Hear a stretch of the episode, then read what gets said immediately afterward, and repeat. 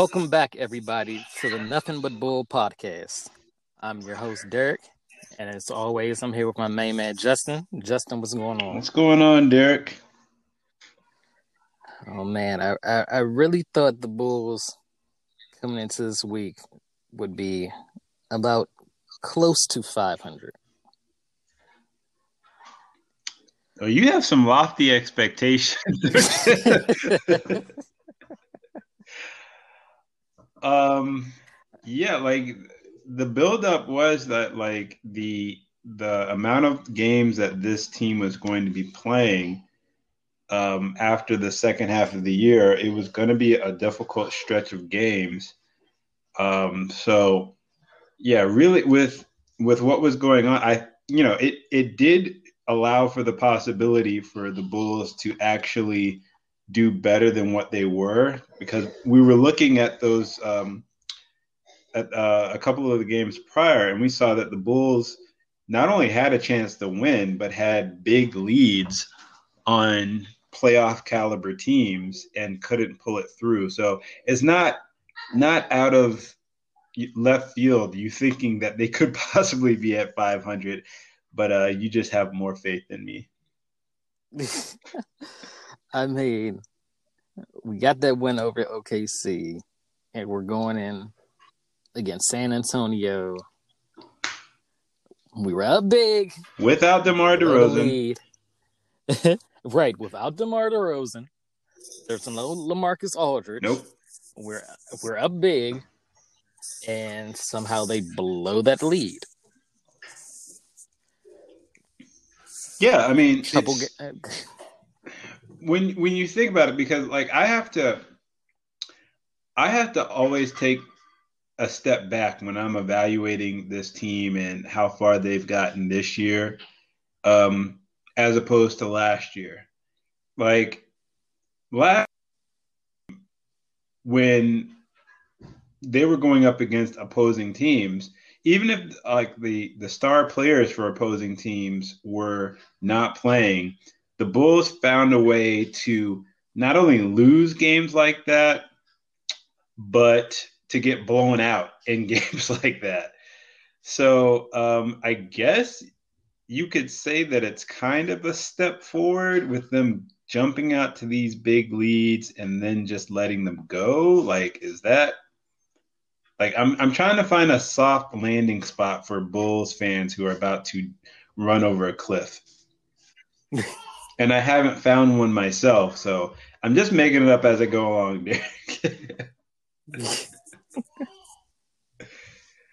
but yeah, I don't I don't understand like it's for it's it's kind of obvious to anybody who's been watching this team from uh, not just like um, a regular fan perspective, but from afar. Like they have talent. Um, they have some young talent that's surrounding uh, Zach LaVine, but it's it's just it's not enough. And looking back at what transpired last year with Boylen and his um, I don't even want to say the direction he took the team because he didn't take it in any type of direction. He really just made things stagnate. But just looking at his influence, it would have been better for us if we had a general idea of the talent that we have on this roster as you know like under a competent coach. We're just now getting a competent coach in Billy Donovan, but a lot of these players have just had such a negative, um, have just had such a negative impact from that one year. I don't know how how a coach could have such a negative impact for one year, but we see like it's just been detrimental to a lot of these young players and their growth. But you know, it's it's obvious to anyone looking from outside that they just they don't have enough. Like it's Zach LaVine, Thad, and a bunch of guys for right now. And it's I don't want to say that I don't think that those young players can get better, but if you're trying to like put them on the time frame of having a talent like Zach LaVine, I from here it's like, well, the the Bulls to have to make some some pretty big changes in a short amount of time if they want to see any type of progress for this team moving forward. Yeah, with the um, trade deadline coming up Thursday, it's going to be interesting to see because now we're starting to hear a couple rumors about who the Bulls could go get. Of course, we're back to Lonzo Ball. Yeah, if I hear another person tell me about how the Bulls should make a play for Lonzo Ball, I'm gonna spit blue flames. Like I, I don't understand the love affair that people have with Lonzo Ball. And like it would, I would be fine if you could go and get Lonzo Ball for like somewhere in the range of 10 to 15 million dollars per year. Um, given how he's he's he has shown growth as a player and he's a competent point guard. He's not, you know, going to blow you away. He doesn't put any stress on defenses because he doesn't have an outside shot um, that is consistently something that you have to worry about. He doesn't put stress on defenses f- by being able to get to the rim uh, whenever he wants to, um, like um, like a Russell Westbrook or you know um, uh, the the point guard that we just faced in OKC with uh, Shai uh, Shai Alexander. So I don't understand people overestimating his value to the teams that he's been on. He he wasn't very good with the Lakers, and he hasn't had like a tremendous impact on the Pelicans. I don't know what it is that people are seeing where they are are thinking that the Bulls should make a run at the guy, especially for someone who you know he's going to try to command as close to twenty million dollars per year because he's he's this is going to be his second contract, right? Right. So yeah, I don't I don't understand the love affair that people have with him, other than looking at that one year from when he was in college. You know, um, I I don't get it.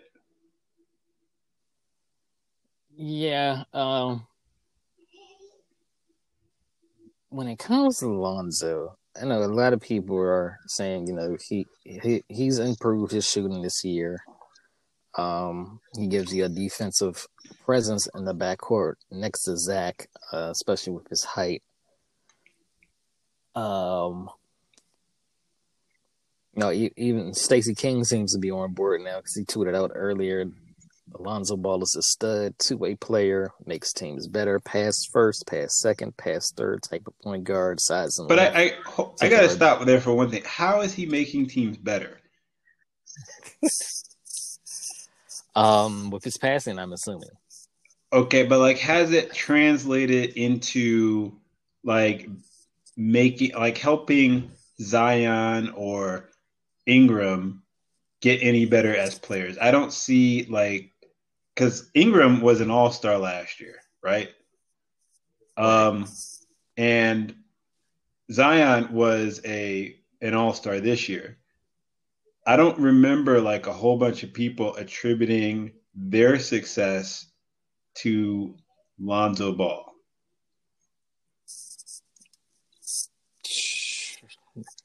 Yeah, not not that I know of. and they're a team that's under 500. Like a lot of people were thinking that the Pelicans were going to be able to move into one of the playoff spots. Um, and not just a play in, just you know, people just thought with the trajectory of the team, they have uh, another head another head coach in Stan Van Gundy, um, and they have those young players in Ingram and Zion. They just thought, okay, they're gonna make the next possible step in the process of getting um, the Pelicans back into playoff, you know, being playoff contenders.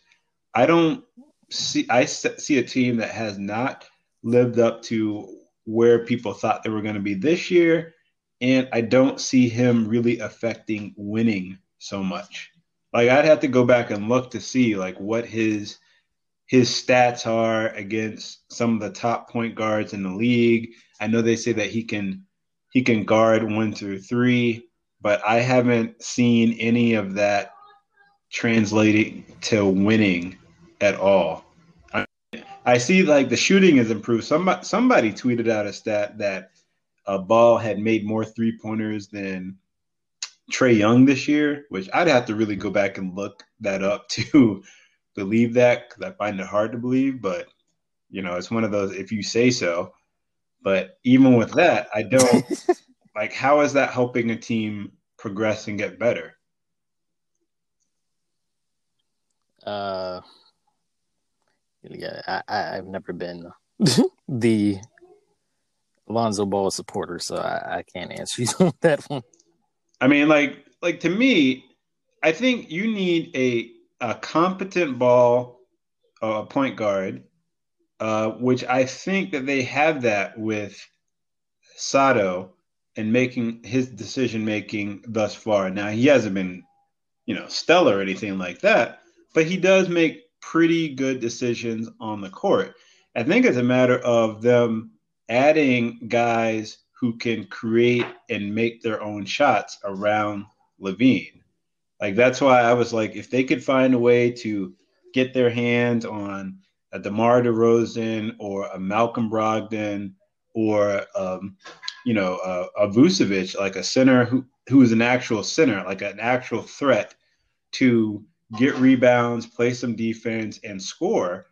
I think that that would make more sense to surround LaVine around those types of players than just, you know, mortgaging a lot for an, an a point guard in, in, in Lonzo who people believe has more upside than he's really shown. I mean, it could be. Uh, you know, a lot of a lot of people like I said, or like Stacey, where they feel, you know, his pass first, his size, and you know his defensive abilities next to Zach would help the team out, and you know, playing under Billy Donovan. Um, another thing I've seen out there uh, is that the Pacers are open to moving Malcolm uh, Bogdan. Brogdon. Bogdan, yeah, yeah. Yeah, like if and I mean, I, hasn't he been one of those like uh what was it? It's like an 80 40 something stat like as far as like his shooting and his scoring and you know, his general playmaking. I, I think that that would be a smart thing for them to add if they possibly could. Cuz I remember like he came from um it was uh Milwaukee that he came from, right? And right. it, it, seems like that team has never quite been the same since he left. Yeah. Giannis definitely needed him yeah. like a guy who just knows how to play basketball is a very good playmaker, very underrated playmaker in my opinion. Um, and then they went out and they like tried to fill the point guard position. Um, with I think it was Eric Bledsoe, and then he got moved out of there, and they brought in Jrue Holiday, and I'm like, they they just they haven't not been the same team since that guy left, and you know that that's got to be one of those like all time all time deals that um, really hindered a franchise from making that next step. I thought that the the Bucks were on a good trajectory in those terms, but like they never really got over having a guy like Brogdon on that team. And as far as him being on the play, the Pacers, like the Pacers have had a whole bunch of injuries, including Brogdon this uh, year alone too. So, you know, I, I see why people might be questioning Brogdon because the Pacers haven't had nearly as much. Like when they were playing in the bubble, a lot of people thought that, that was another one of those teams that was going to be on the rise, taking that next step. But then they had a whole bunch of injuries, and then certain players didn't really progress how they wanted them to progress. Like I thought, a lot of people thought that um, that Myles Turner was going to be much better than he actually is, and for whatever reason, he just never took the next step in his game. Right. I would, but um, as far as you know, either getting Malcolm or Lonzo, uh, I would much rather prefer we go after to try to make a trade for uh, Malcolm. Yeah, but then it's it's like I would I would definitely be in on that too. But what are you getting? Like what what what are we going to be able to give to a team that they find there to be some type of value in it? Who give them anybody that name Zach, Pat, and Thad at this point? Yeah, but like that that's the thing. What are we going to be giving that team? Like, who are we going to hoodwink in order to? Throw, I guess throw, throw some picks in there or something. I don't know. You you can't tell me that anybody thinks that uh, Carter is like just needs a change of scenery. Like I, I, I remember like there was some um, article that was on ESPN Plus that I wasn't going to pay for um, because you know I'm I'm not that big of a fan of ESPN's content. Um, now, if they offered me a job, hey, that'd be a totally different story. But um, you know, yeah, they had this article. It was about like um, like draft picks who could use a change of scenery, and I'm pretty sure that Wendell's face was on like the cover of that um, particular article. And but it's like, what what do you what are you going to be able to get a team to give you if you're trading like Wendell Carter Jr. Like, what is somebody going to give you?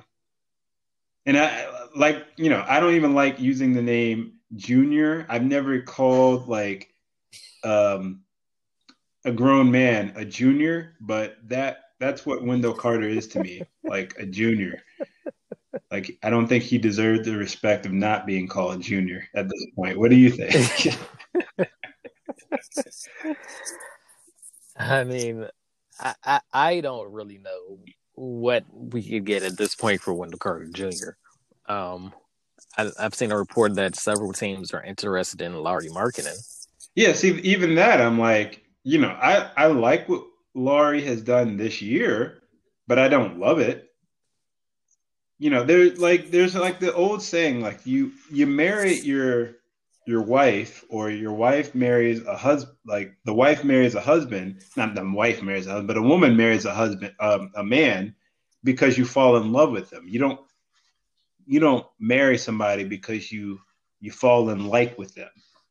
You know it's you're falling in love. Like you're you're there are a lot of traits that you're you're willing to live with for your the rest of your life that are endearing to you. Um, does Lauri have that many traits that are endearing to me that I want him to be a part of this team going forward?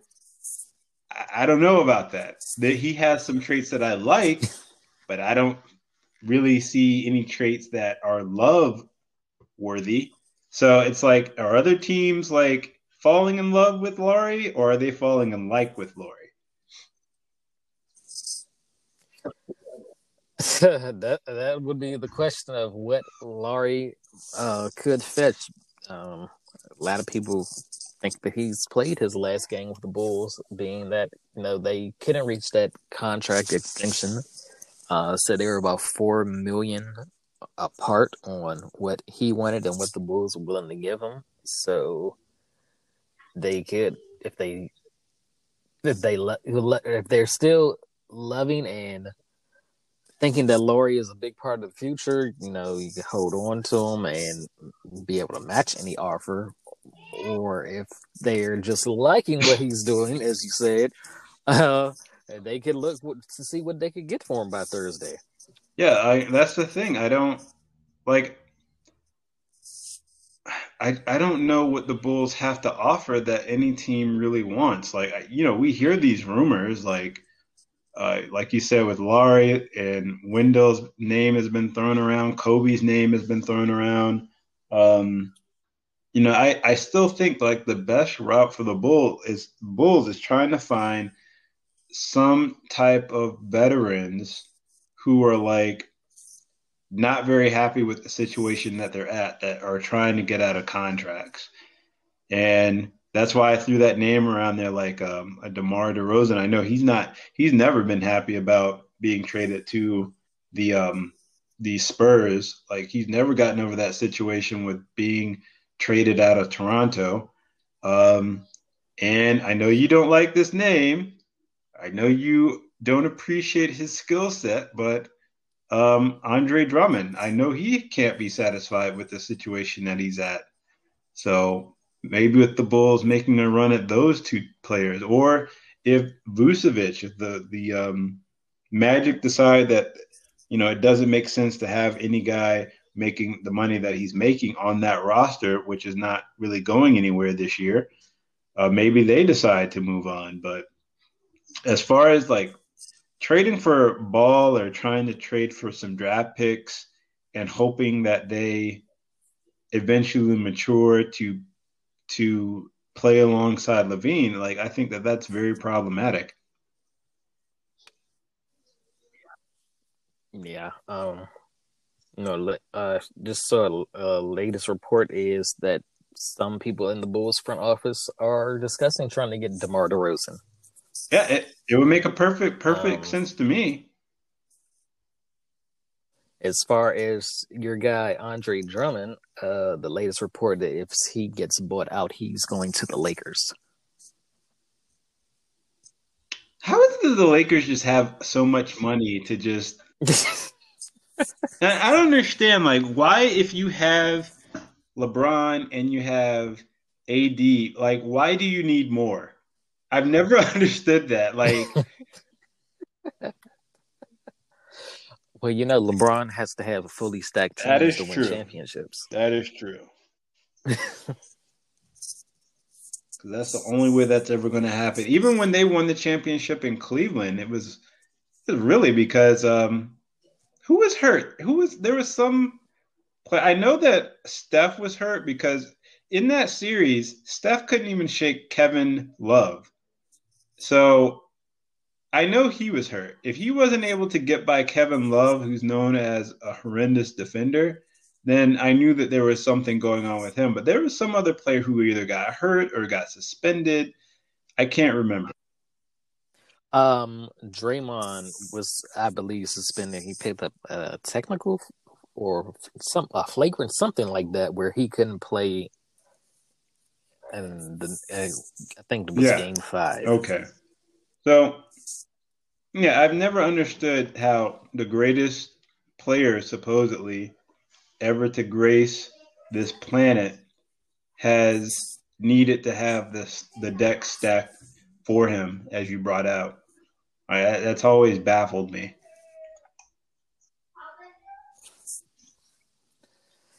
I mean, that's what happens when you're not as great as people think you are.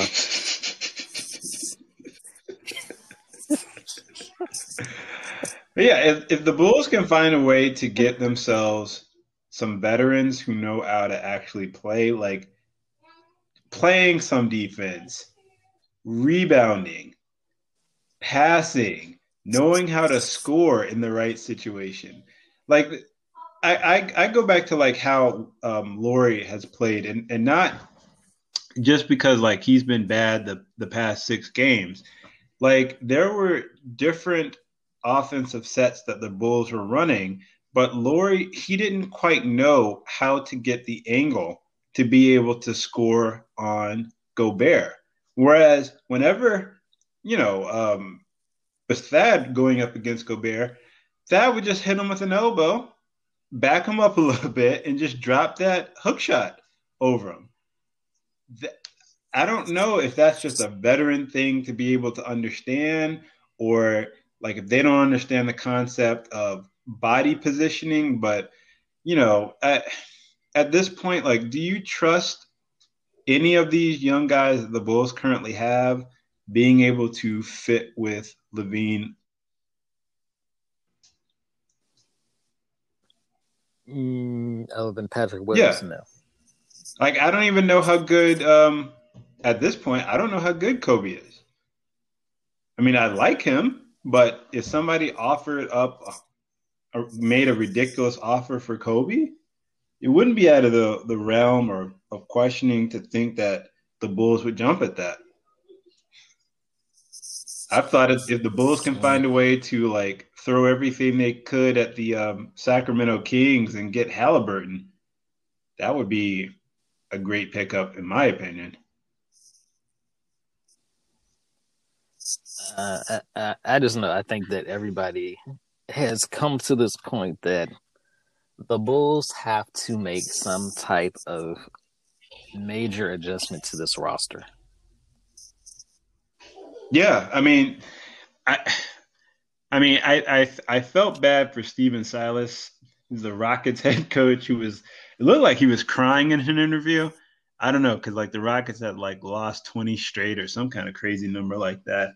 But I'm looking at this um, at B- Billy Donovan, and I'm wondering if he thought, you know, this roster might have been a little bit better than what he came to the re- realization of when he like started actually coaching this group. Like, you know, I look at Donovan and he's been putting them in positions to succeed. I don't think that, that that's anything that you can really argue. But as far as them knowing how to do it and as far as them going out and doing it on a nightly basis, that's a totally different thing. And it's it's funny to me that like a couple of um, people were saying like on on Twitter and and other outlets that you know the Bulls were playing a um was playing a, a back to back games, and I'm like, dude, you guys are like average, like 25. The average age is like 25 years old. Like being able to go out and compete and play in a back to back game shouldn't be a problem for you. And I think a lot of people really aren't like we're not really understanding how bad this roster is when we actually look at it in the sense of they're not playing in, in front of fans. So, like, if guys aren't performing as they're playing in empty uh, stadiums, how are they going to perform in like a real playoff format when you know fans are allowed to come back and actually be in the seats and actually root against them and you know say all kind of things to them? How are they going to perform then? I don't I don't think it's in a in a positive side. Like I, I don't think the Bulls, if they can't take the pressure now, when are they actually going to start performing? Right, like uh, said, uh, the the back to back. The thing is, they played against a team that was missing players, and they had the lead for most of the game, and you know those the the bench came in and they completely lost the lead, and we're we've seen that all season where when Thad and Temple and Sato were yep. on the bench, the bench played better than the yeah. starters. Now you move Sato and Thad to the starting lineup, and the starters are playing better, but the bench play is absolutely horrible and they give up those leads that the starters build. Yeah. So now it's just come to the realization that these players no. good. Like even like you, if you're telling me that you you have been starting in this line, I'm not really throwing Coby in there because you know I, I don't really I don't think it's fair to throw him in there just because he's being yanked from being like considered more more of an off ball player and uh, just a, a scorer throughout his um, years in high school and throughout you know his one year of playing collegiately. I don't I don't think it's really fair to ask more of him than what he's actually doing. Um, and Coby has tried to have this mentality of coming out and trying to respond to any type of you know difficulty that they've experienced or challenges that the team has has. But if you're telling me that you guys can't start together, you can't perform better in a secondary role, like I what does that really say? Which goes back to thinking man, Garpax, what were you doing?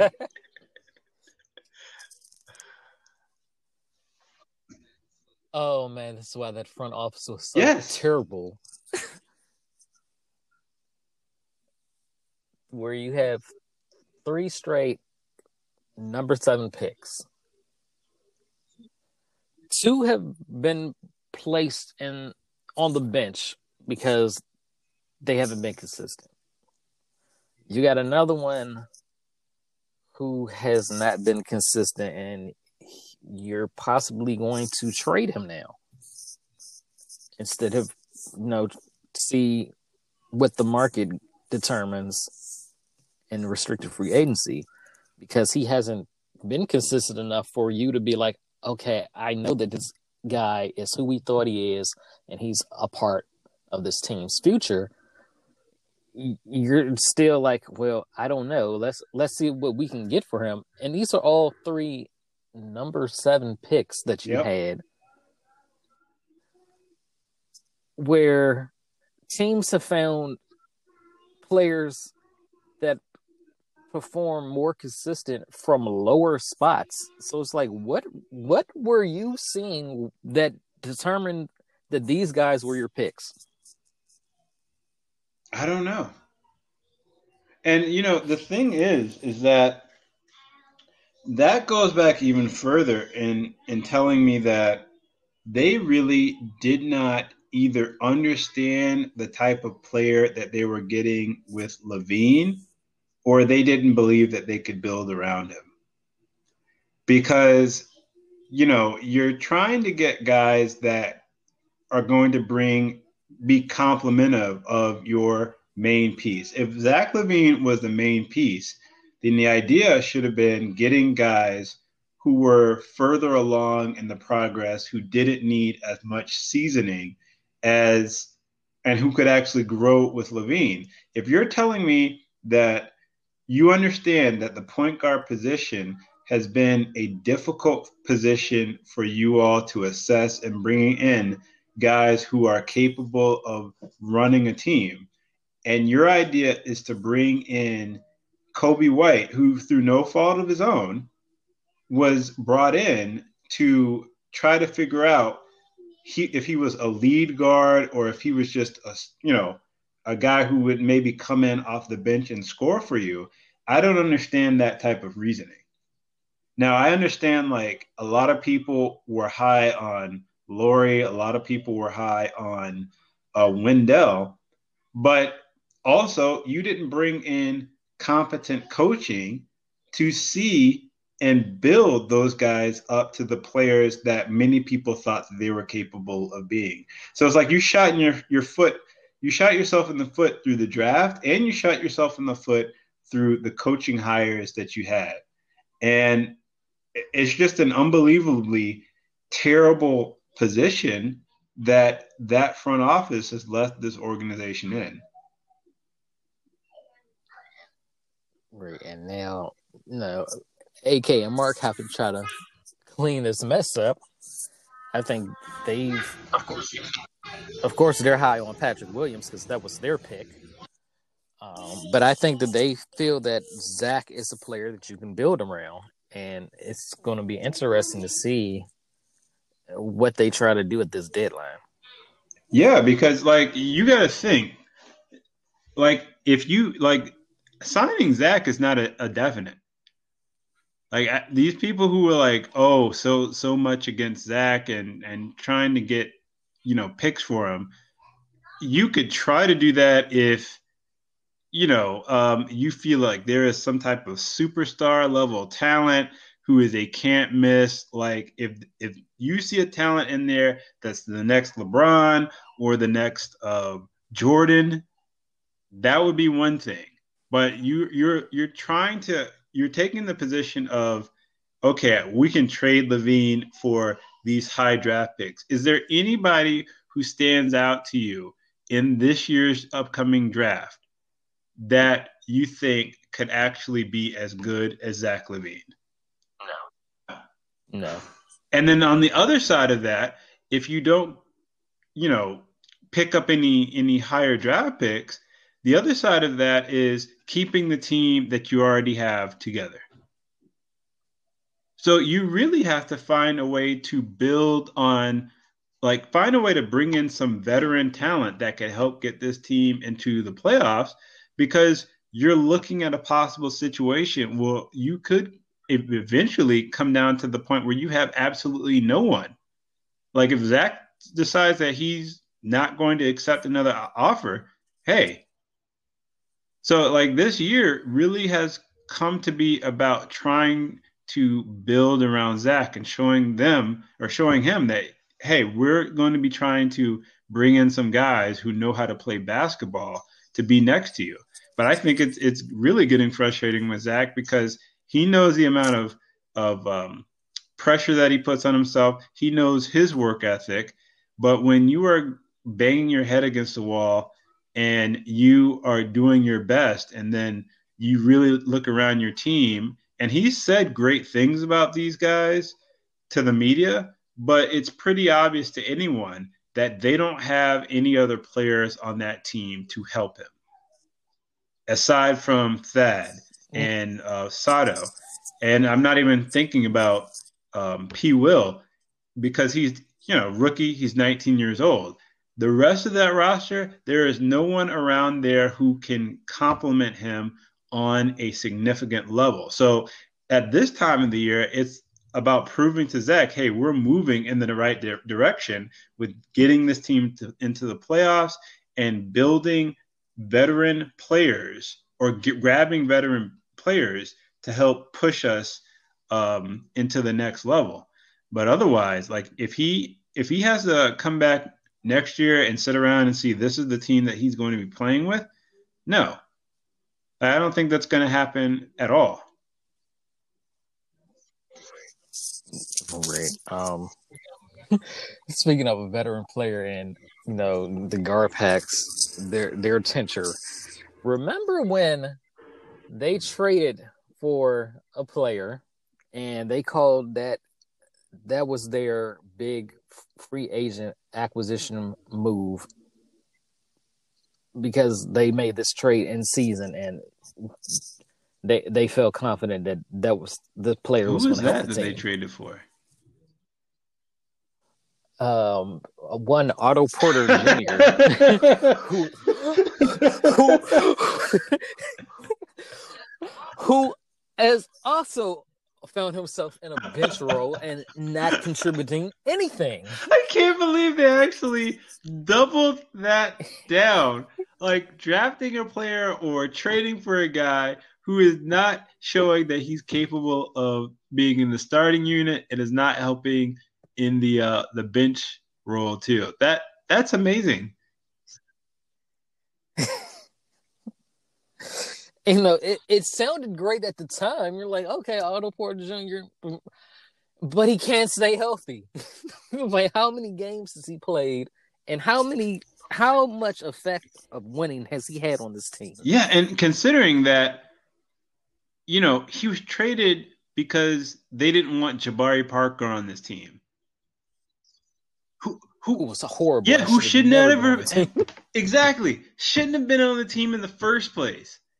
And now we're like, like if you if you were to like write this stuff down and no one had ever seen like uh, a front office work at all, I don't think that they would believe that it would be capable that a front office would be capable of making so many horrible moves.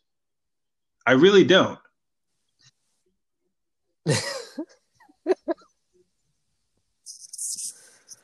Uh, you can't even make this up. I mean, you, we, we've got draft picks like Marquis, Marquis Teague was one. Yes. Gosh. traded for Cam Payne. He was supposed to be the point guard of future. who's actually been playing fairly decent for the the Phoenix Suns. Like he's he's shown himself to be a capable person off of the bench. I'm happy that he's found a role for himself because he was just terrible in uh, Chicago. But um, yeah, like it's it's amazing the number the number of baffling mistakes that that front office made. Um, Paul Who? Zipser. Paul Zipser. and I think he broke his foot like before the the Bulls even were looking on his radar. I th- I'm pretty sure that he broke his foot, and they still got him anyway.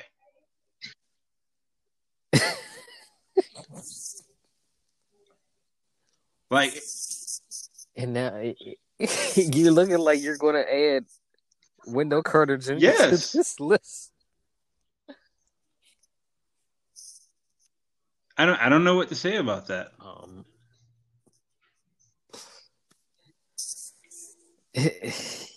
you know, you you sign Jabari Parker, get rid of him. Um, you kind of like wasted Nikola Yeah. Mirotic.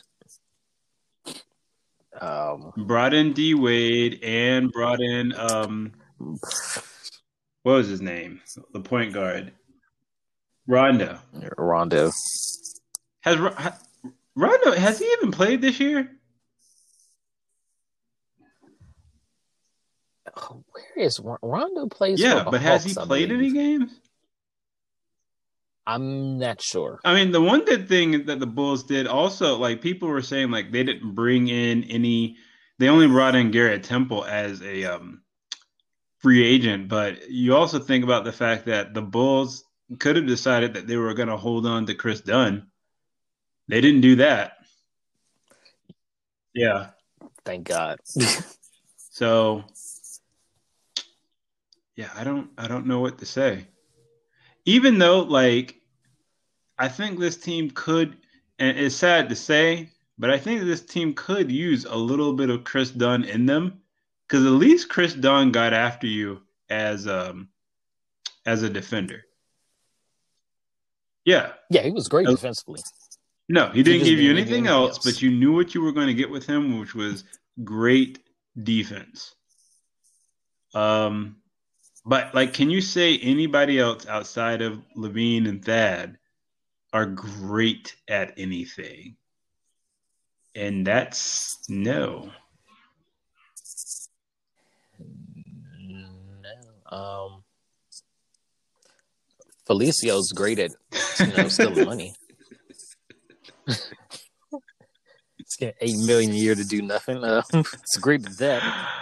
Oh man, if I were just like four inches taller and weighed almost a hundred pounds more, I could be Felicio. Just riding the. This is my life. My life's dream is becoming Felicio. People say you can't retire on just like a couple million, but I I I disagree with that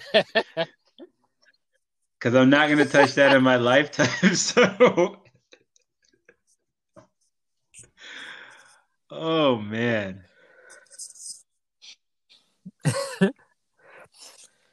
oh man. Oh, we need to talk about this game. Um, Denver, oh, and, oh, Denver, forget Denver. we, we forgot one, had- Chandler Hutchison. Uh, what is going on? They say he's going through some personal problems that he they're trying to like. I hope it's not anything serious because, like, you know, being in the field that I'm in, as like being a teacher, there are so many things that people go through, that kids go through, that you have absolutely no idea that they're having to deal with. Um, but you know, since Chandler Hutchison has been here, he has been often injured. Um, I think that the team thought that he would transition into being the next Kris Dunn in a way, like somebody that that could guard multiple positions and was just going to wreak havoc on teams defensively and I probably try to like develop him into a 3 and D player. I don't know what the Bulls really saw in Hutchison. Um, other than, than that, he was lengthy, and if you looked at him from afar, you might think that he could be a Scottie Pippen type player for the Bulls as far as defensively. But yeah, I don't I don't know why he was taken. Like he came in with Wendell, right? So that's Yeah, two he came with wasted. And he was a first round pick too. What wasn't right? So I believe so. that's two f- first round draft picks that you just wasted on. In the following year, and I'm not saying that Coby's a waste, but you know, no. He's not what the team needed. So you had four opportunities to address what this team needed, and you didn't. Nope. So, yeah, I mean, it, it is what it is. Like, you're, you're not, you can't really live down missing out on first round draft picks, especially when you're drafting in the lottery. You just, you got to come away with something.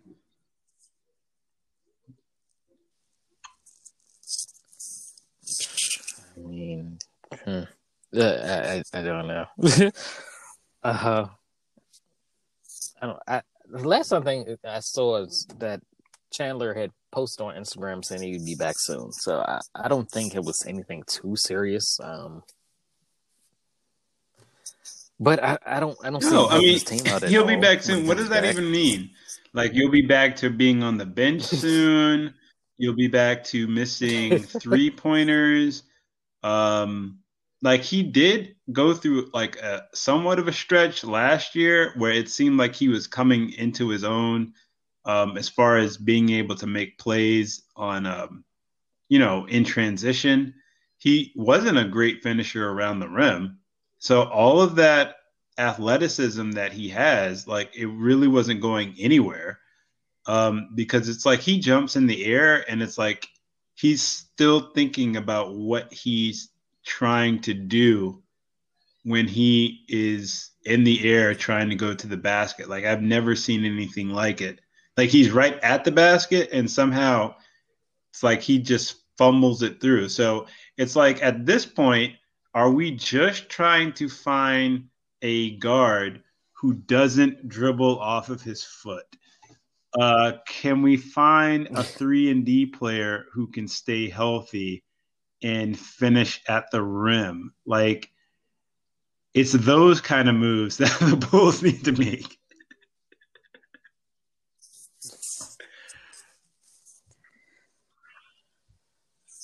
I mean, I, I I don't know. Um, as I get in, get into like into this this Denver game. Uh, it's another game. We were up late.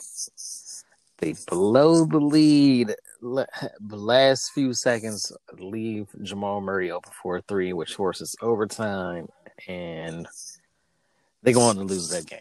And it's another one where it's like, if Zach had a Yeah. little bit of help,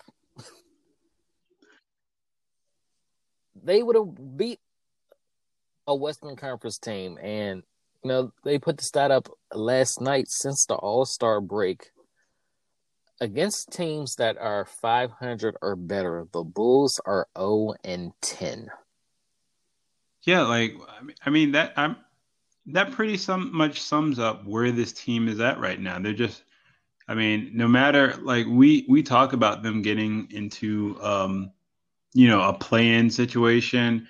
We talk about them doing like their record being much better than what last year because last year this team was nowhere near sniffing 500.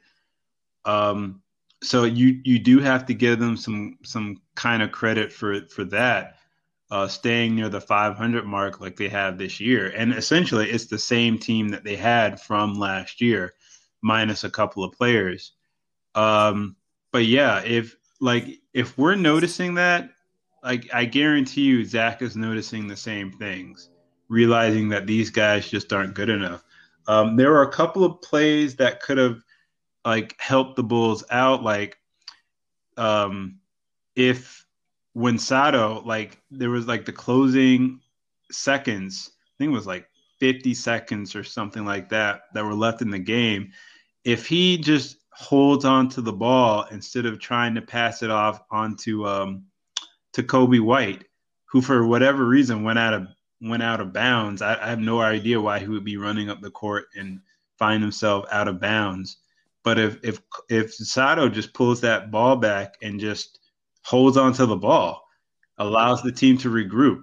Yeah. Um, there was the the one play also where um, Coby went to the basket and he got hit. He was he was fouled, got hit right on the arm.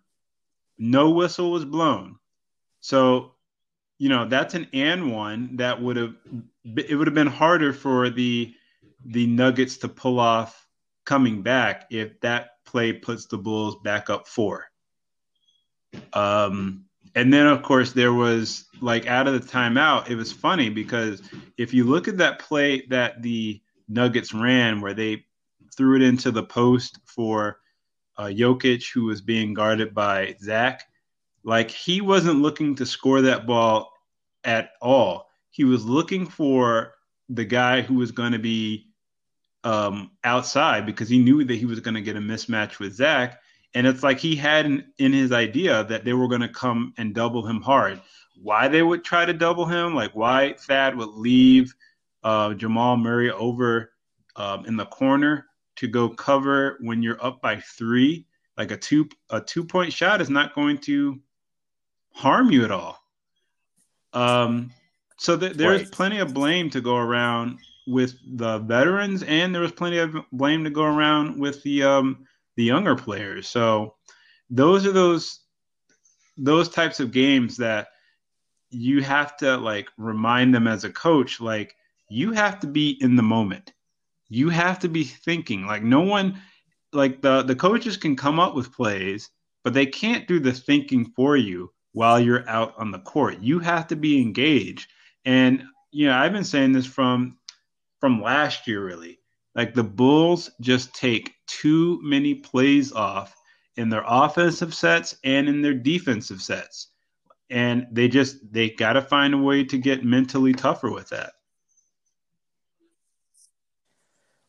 Right, and you know Billy Donovan's kind of called them out on that, and know his press conferences. He said the the teams they play like they're entitled, yeah, for things to go their way. Like they want it to go their way, so that's how it should happen. But they're not doing what they're supposed to do to make it happen. And it, it's you know, like you can say like it's a team thing, like you know, or like that last game, like it was obvious to me that Zach was just like taking jumpers. Just he was like, I'm just gonna do whatever. Um, and I think that that like it's really starting to boil over because he really wants to get into the playoffs. Like you don't become an all star just for you to sit out of the playoffs. That kind of defeats the purpose of having an all star year. Um, so like you know, it's it's starting to have a negative impact, which is why I say again, Bulls need to go out and make some changes because either these young guys don't get it or a lot of these guys just aren't engaged from um, with every single possession. It's it's like when you were looking at championship teams, they don't take off. Aside from the like the teams like of the past couple of years, um, when you look at those great teams from like the Bulls era. It was like we're gonna beat you down for three quarters and we're gonna just coast the the last quarter. Like there were many games I remember that like uh, Pippen and Jordan will go to the bench and it's like you didn't see them. So uh, yep. because they're like, hey, we built up a 25 point lead on somebody. You guys should be confident enough to be able to um, hold that team back with either playing smart defensively or you know taking smart shots um, offensively. So they don't have that mentality of stepping on opponents and just keep stepping on them until they just commit.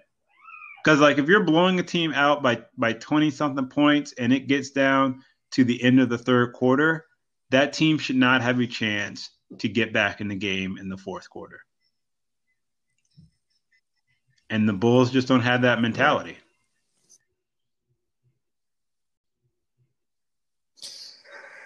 No, no, and they don't have the players No. to make it happen. So it's like, okay, um, you saw that with um, with Coby starting, Lauri starting, um, Wendell starting, and Patrick Williams starting. Like the uh, the offense as you you brought up before, it was just a mess. It was a mess offensively, and it was a mess defensively. Guys just not knowing where they're supposed to be. Guys not helping, not communicating, and you throw Thad and um, Sato in there, and all of a sudden there's an improvement on offensively and defensively with the starting unit. But another key component is that was kind of hindering this this team back is you don't have another guy on there who's makes smart plays with Temple being out. Um, and I think that that's also hurting the Bulls too. Like I, I I don't think that people put a, enough emphasis on the impact that having guys like Sato and Temple and Thad have on, you know, helping those guys make the right decisions when they're out there, um, and just knowing how how to make plays. Um, yeah, I just I don't. It, it does feel like to me like a lot of these guys came out and they just like you said they feel entitled like okay we put in a certain amount of work we should be done and it it often feels like to me now i might be overstating this because the bulls have been losing but it, it just seems like to me that this team doesn't play with a lot of passion um, when they're not winning you know it's like the one Yeah. thing like I, I look at like it was um it was um Joakim, Joakim uh, Noah that was at the game last night. And I always thought of Noah as one of those guys. He wasn't the best rebounder. He wasn't the best, you know, shot creator, but he just played with passion and energy. And it's like the Bulls just don't have that on a consistent basis. Like if any of these young guys, I look at them and I wonder, like, do you like playing basketball? Um, like, do you do you go out there and or do you have that mindset that no one's going to embarrass me that is going up against me? Like, I'm going to man my position, and it it just it doesn't feel like you get that from any of these young guys uh, where they're at in their development right now. Like Coby, Coby will compete, but Ex- you know, I was gonna say, except for Denzel. When Oh, he yes. those, He was what, really three feeling threes in a row, and he, he he acted like he he acted Yeah. like he hit fifty points or and something. who are they playing against? It was like, wasn't that OKC? Probably And it I- was I probably was the like, OKC game. Okay, there were there were good shots, but you know, you're you're not playing a playoff caliber team. Like those are shots that you should be hitting on a regular basis. Oh no, No, I know. it wasn't the OKC game. He was over. Oh, it wasn't O- okay. So it wasn't OKC. So what what game was that? It wasn't OKC. Um, let's see. Maybe it was against the Raptors. Denzel Valentine, three of Okay. six from three. It was probably that game against the Raptors. Yeah, where they're playing against, uh, not against Siakam. Um, who else was missing on that team? Fred Van Fleet was, yeah, everybody, everybody else was. but Lowry was missing. I'm like, you can't have this much excitement beating a team where none of their starters are playing except for one guy. And that, that's the thing. It's like priorities just seem to be totally screwed up. And I somehow I stumbled upon like Valentine's um, album, and I somehow pressed play. I don't know if I might have had maybe someone drugged me. Um, yeah, and I look at stuff like that, and I'm like, where are your priorities?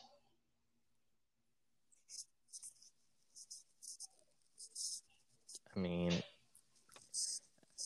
he's dropping up uh, album on Valentine's Day. It was it was Denzel Valentine's Yeah, I guess. I keep checking my Twitter feed to see if the Bulls have made some kind of trade. so that's where I'm at. Like, have they done anything? Have they done anything? I just find myself um, pressing refresh. Oh, look, Draymond Green says he's the greatest defender to ever play in the NBA. well, no, trade deadline moves really don't happen until like the day of the deadline and like the night going into it. So maybe tomorrow night and going into Thursday, we'll we'll get some type of alert that the Bulls made a trade for somebody. I'm hoping. Um, oh, look, Lonzo Ball was out for tonight's game against the Lakers. right hip flexor strain. Just so that. Yeah, I want to. I want to pay that. that guy fifteen million to twenty million dollars per year. Yeah, that's who I want to commit to. Yeah, and that's the, the yeah, that's the thing that if you trade for Lonzo, he's a yeah. restricted free agent too. So, you know, you could still lose him if somebody's like, uh, we're going to pay him this ridiculous amount because we believe in Lonzo. Uh, and are you going to match to pay yeah, Lonzo it's... Ball?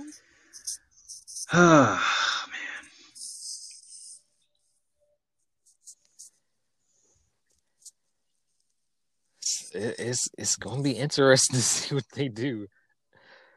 Now I see people are saying Lonzo Ball should be traded to the Clippers.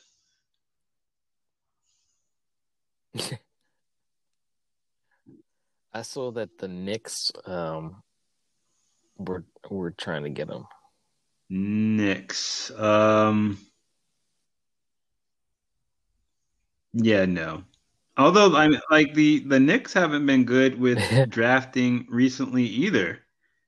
Like um Obi Toppin like has like what is he? I think he I looked up and I saw he was averaging like 8 minutes per game.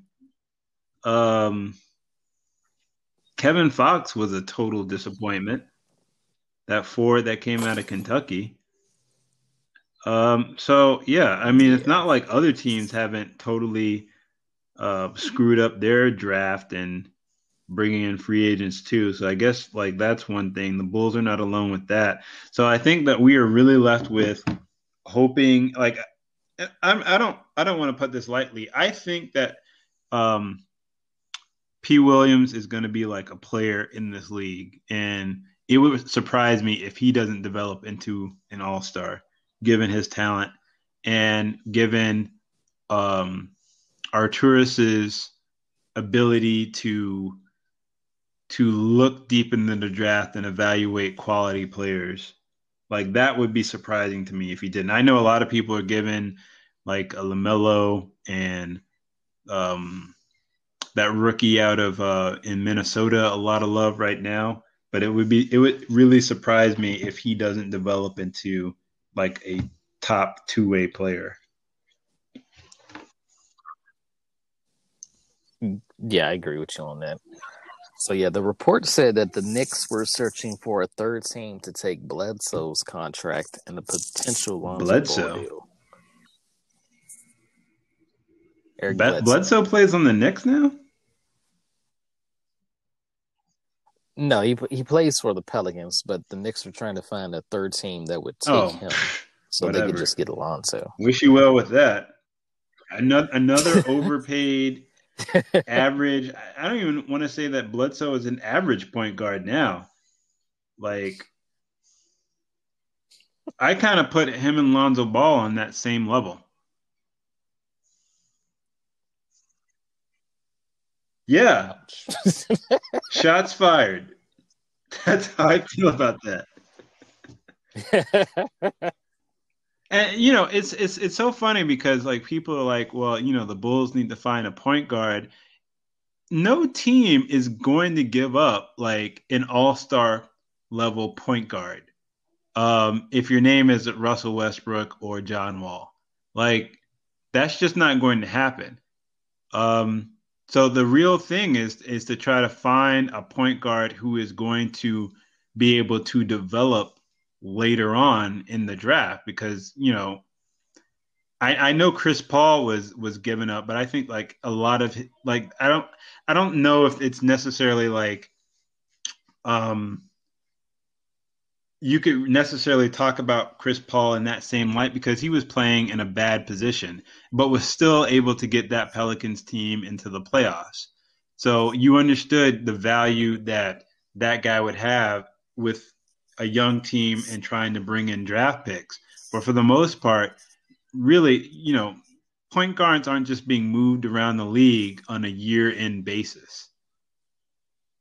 So that that's where the Bulls they they they found themselves in like it's it's a really tough position because it's a, a position that hasn't really been addressed in years, at least uh, effectively. So I, what do the Bulls do now to like fill that void that they that they need filled to get a quality starting point guard? I don't know.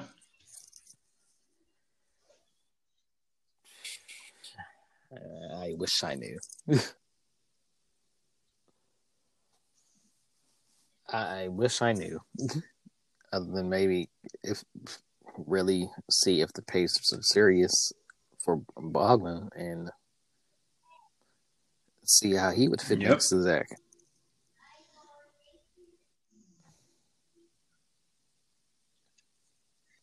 Otherwise, we're going to get blown out again uh, by teams like the Jazz. Like Who do they play next?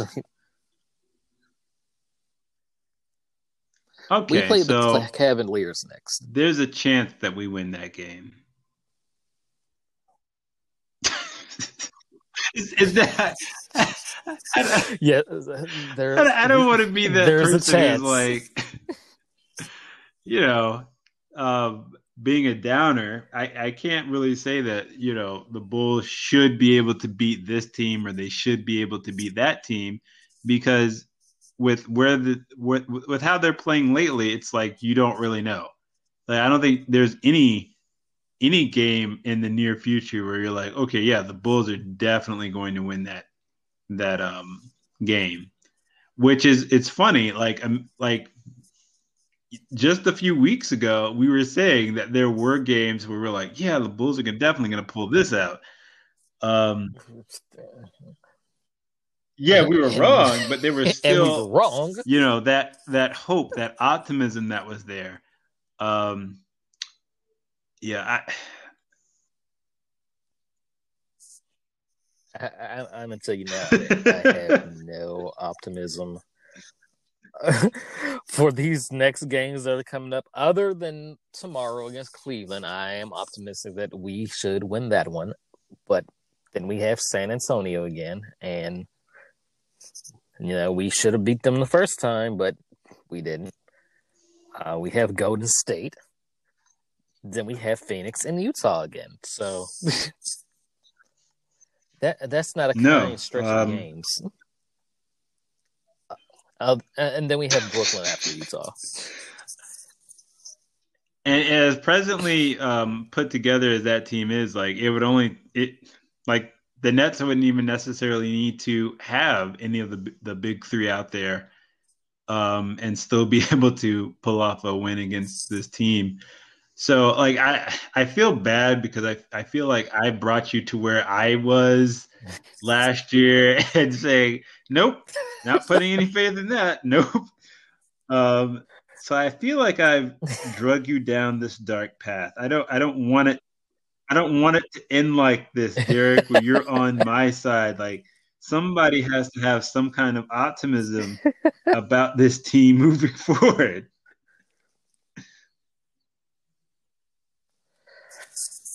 I mean, it, it- it's all going to depend on me for tomorrow's game. If we beat Cleveland, possibly, you know, we go in and we get the job done this time against the Spurs. Mm, after that, you know, Steph and Golden State. I don't think so. Phoenix, no. Utah, they just blew us out. It wasn't that long ago that this team was like competing their butts off against like like uh Golden State. They played Golden State very well. Yeah. Um, they played the games where they should have beat the Lakers that game. They should have beat Yeah. the Clippers the times we played them. They they didn't pull them off, but at least they were close, and we were like, well, they were right there. They almost had it. So now you're you, you're almost getting there because you're building these 20, 23, 25 point leads, and then the fourth quarter comes and you blow it. Yeah, it's like And then last night it was Yeah, just blown. it was- it was after, the over. first quarter. after the first quarter, they were only down by what was it like six points or something like that. I mean, I was like, it's over. Yeah, because I, I yeah, were tuned in. six. It was like seventeen to twenty three, I think, and I was like, "Oh, they scored 17 uh, first quarter points. That's it's it's done. It's done." Yeah, it's like we, we were down six. I'm watching the game on my phone, and know, my son he he- he likes to grab my phone and start pressing buttons, and it gets the game out, and I have to try to get the phone away from him and pull the game back up. And when I do, we're like Yeah. 18, and I'm like, what the hell happened? I'm like, Because oh, I was watching a little bit of the game on my tablet, and then my tablet um, it didn't have any power on it. I didn't realize it didn't, so I was like, okay, let me just follow the um, the feed off of the ESPN ESPN app, and I was like, wait, what? How we? It was just six points. And then it was like, oh yeah, they have to put in the bench eventually at the end of a quarter. So yeah,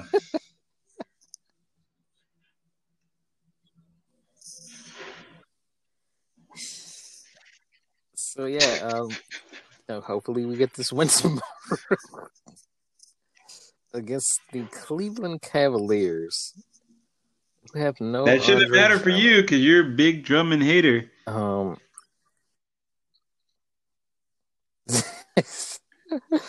I am not a Really? Drummond hater, but the, like I said, he he seems from reports he's going to go to the Lakers. Um, Kevin Love's No, not playing for the league. I don't know if he's even played this year. I think he played a couple of games at the beginning of the year, and then that's just been it. So we're looking at Collin Sexton and Yeah, and um, Darius Garland. what's that center's name? Uh, Culver? Is it? No, it's not Culver. Uh, Jarrett Allen. Isn't he on that team? Yeah, Yeah, yeah, because that's why um, is he? that's why they don't have um, Let's trade him. um Drummond playing is because they're they're trying to like get more play with Jarrett Allen. And all of this to say that the Bulls are the number nine seed. Yeah, that, I, I was just looking at it like we're I still don't in the play. understand what's going on in the East right now. it's, it's like go figure. We're I still don't in the get play. it. Ugh. So in reality, there is still a chance that this team can get into the playoffs. It's just will it be the team that's constructed as it is right now, or will there be a roster change that pushes them into the playoffs Yep. slash play in? I you know if if the Bulls find a way to just get rid of Otto Porter Jr.'s contract for something, that would be impressive to me alone. Just get something out of that because you went from Jabari Parker to Otto Porter, and and you know I I've literally thought since Porter has been on this team that he was in his 30s. Um, and dude is like 27. I hear I was thinking that Porter was like 32, 33 years old. He's 27. Isn't he? Uh, yeah. it's funny because I think that his skill set that he he has would complement uh, LaVine very well. Um, the idea of Otto Porter, not what he is right now, the idea of him. You know, uh, a guy who can knock down shots. Right. He can play some defense. Um, you can play him between the three and the four and you know that would be a, a nice piece that the that you would say okay it makes sense we have at least we have porter on this team if we can find somebody else to kind of build around zach but like yeah it is what it is man denzel valentine is 27 too I- uh, I- uh, uh.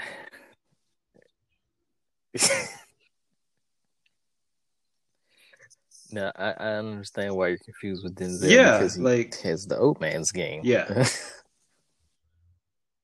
And if we could find a way to get Gafford some more minutes, I know people were down on Gafford, but at least when he comes in, he plays with energy.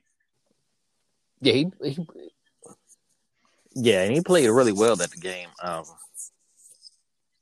I guess that was what. Yes. that was the Detroit game, right? We the one we won. Yeah, I don't did remember he seeing play at at all. all last night? Like there was some kind of combination that had Luke Kornet and um Markkanen, and I was just blown away by it. I was like, this feels like a boy a Boylen coaching decision.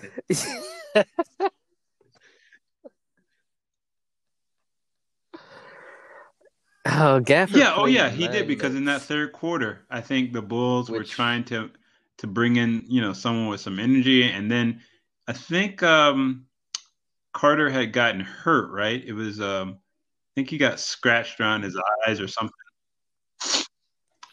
he got poked in the eye. Yeah. yeah. By Otto Porter. So yeah, if we could get guys who don't dribble off their foot, um, don't pass the guys out of bounds, and don't hurt their other teammates, that would be good. Oh man, seeing the minutes that they played is hilarious. Luke Kornet played two minutes. Felicio played one. I guess Billy was like, "No, th- th- Let me just get a quick look at out." what this. Oh no, no, that's not good. Uh, how are you? you only get two minutes and a minute You're making how much per year? blowout. Yeah, Who Felicio? yeah. Eight million a year, What? and you got it one minute in a blowout. Oh man, like this. A one minute zeros all across the board, negative four plus minus. How are you a negative four in one minute? Oh man, we have to review stuff like that to keep us from like dying over here. Um, and yet with all of that, negative eight. Kornet was negative eight and two. Zeros across the board. and yet again, still with a chance to make the playoffs.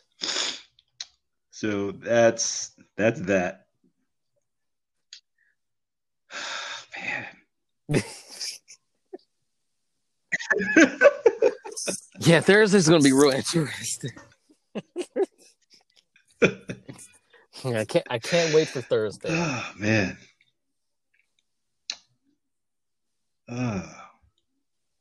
I would settle if if they got TJ McConnell. Like that would be great for me. I'm excited about TJ McConnell.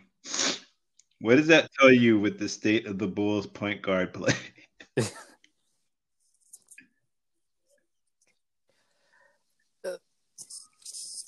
the the state of the Bulls point guard play is to where even I'm not that. I knew you were going to say that at some point in this in this podcast today.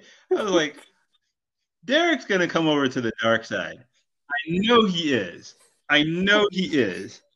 and I, I I figured it even more when you said that Stacey was more on track with it.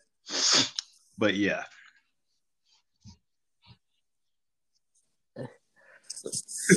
I, I'm not completely at first. I used to be completely opposed. Like, no, keep him off the team. I don't want to. I don't want to see him. I don't want to hear his dad talk about anything Ugh. that has to do with the Bulls. now it's just like I don't know. Maybe, just maybe. Maybe Zach needs some defensive help that'll help him and make things a little easier. I don't know. I I, I don't know at this point. Little side note: Did you know that like uh, Wendell has like fifty six thousand followers?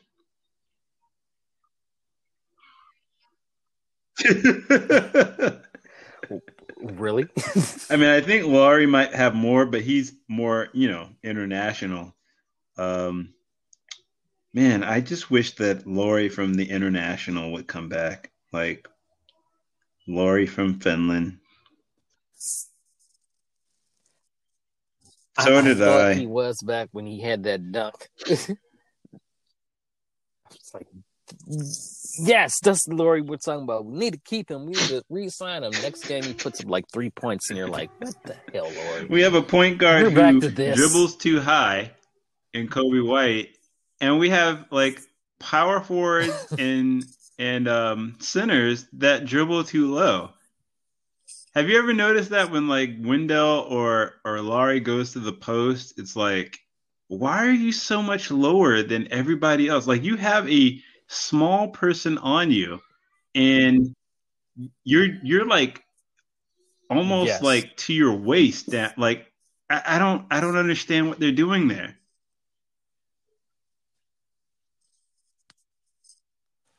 Yeah, uh, Lauri is seven foot one. Yeah, like have you noticed that like when he posts people up, he becomes the size of that player. like, like uh whenever he's posting up like a six foot one player, he does this thing where he becomes that player's size. I don't and it's like very awkward looking because he has such long arms. So yeah, I, I don't know. I don't know if our show went off the rails with that.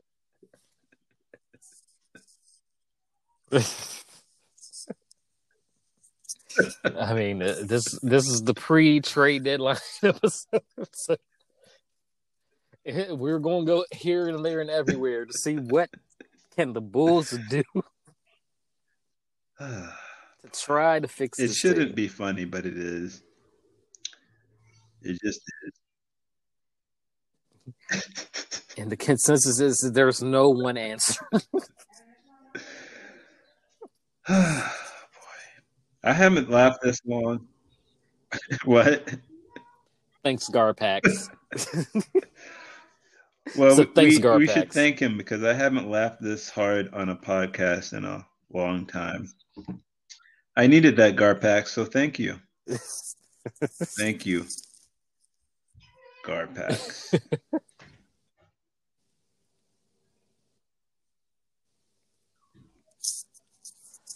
Oh man.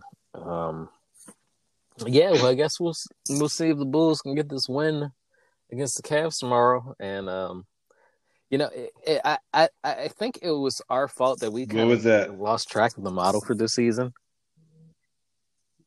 Oh yes, yes. Um, you know, hope for the best, prepare for the worst.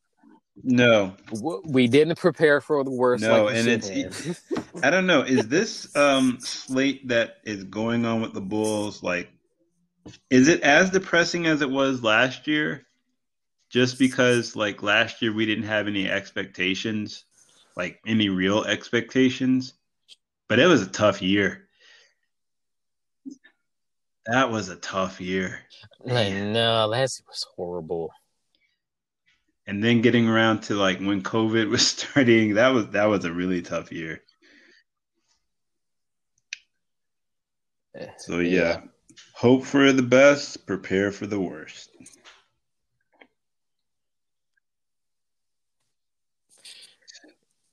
Justin, want to give any final thoughts other than well, you know, the motto um, for the season? I would, I would not bet against the Bulls finding someone trading for anybody. Um, I I want to say there's like maybe like a 75% chance that the Bulls are going to upgrade this roster to try to get into the playoffs. So there's that.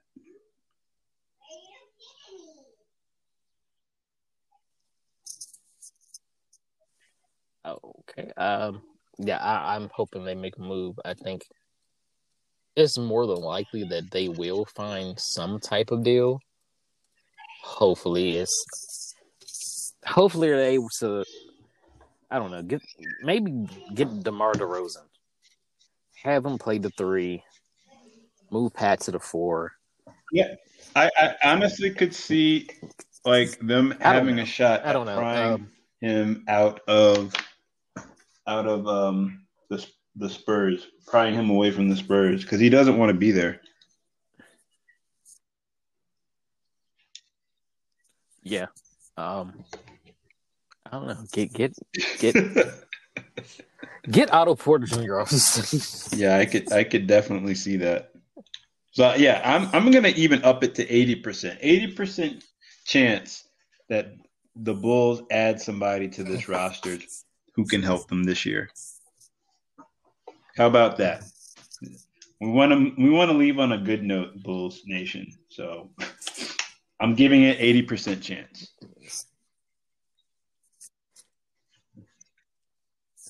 Eighty percent chance. Somebody that helps the team right now. Which is a higher percentage than anything that I've said around the Bulls since we've started this podcast. So yeah, I, am going to leave it at that 80% chance. And you can find me on Twitter at he said what sports.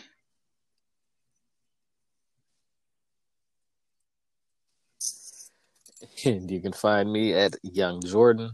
You can follow the Bulls nation, uh, the Bulls Nothing Twitter account, and we will continue to hope for the best and prepare for the worst, Bulls Nation, as we take on the Cleveland Cavaliers tomorrow night. Hopefully, next time we talk to you guys, we will be talking about the DeMar newest DeRozan. Bull.